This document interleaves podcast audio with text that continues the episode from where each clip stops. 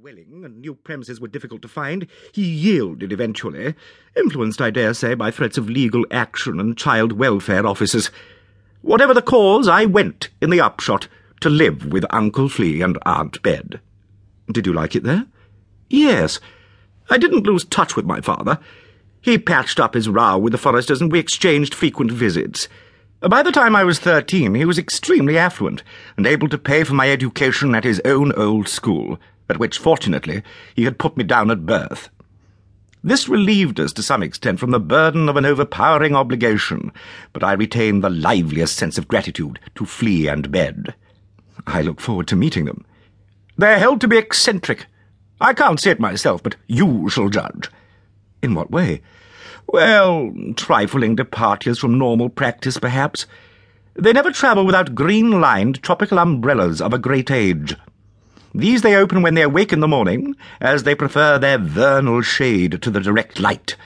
And then they bring a great many of their valuables with them.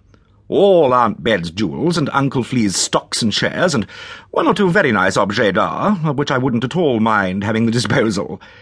They also bring a considerable amount of hard cash, in Uncle Flea's old uniform case. He's on the reserve list. That is perhaps a little eccentric. You think so? You may be right. To resume. My education, from being conventional in form, was later expanded at my father's insistence to include an immensely thorough training in the more scholarly aspects of the trade to which I succeeded.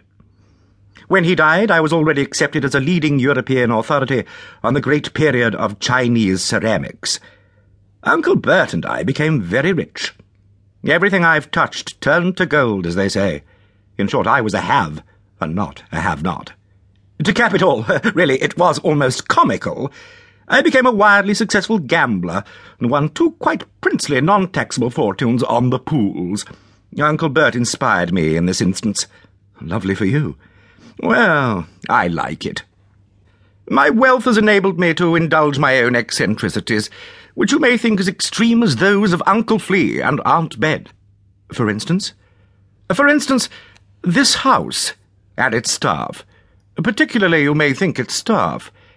Halberds belonged from Tudor times up to the first decade of the nineteenth century to my paternal forebears, the Bill Tasmans. They were actually the leading family in these parts, the motto is simply unicus, which is as much to say peerless.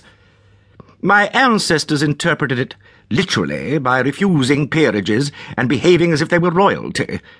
You may think me arrogant, said Hilary, but I assure you that compared to my forebears, I am a violet by a mossy stone. Why did the family leave Halberds? My dear, because they were ruined.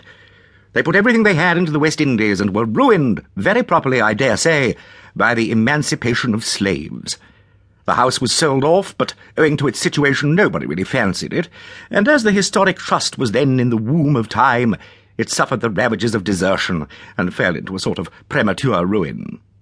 You bought it back two years ago and restored it, and am in the process of restoring it, yes. At enormous cost. Indeed but I hope you agree with judgment and style. Certainly. I have, said Troy Alleyn, finished for the time being. Hilary got up and strolled round the easel to look at his portrait.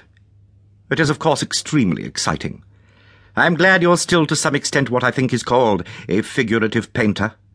I wouldn't care to be reduced to a schizoid arrangement of geometrical propositions, however satisfying to the abstracted eye. No? No. The Royal Antiquarian Guild, the RAG as it is called, will no doubt think the portrait extremely avant-garde. Shall we have our drinks? It's half past twelve, I see. May I clean up first? By all means. You may prefer to attend to your own tools, but if not, Mervyn, who you may recollect was a signwriter before he went to jail, would, I'm sure, be delighted to clean your brushes. Lovely.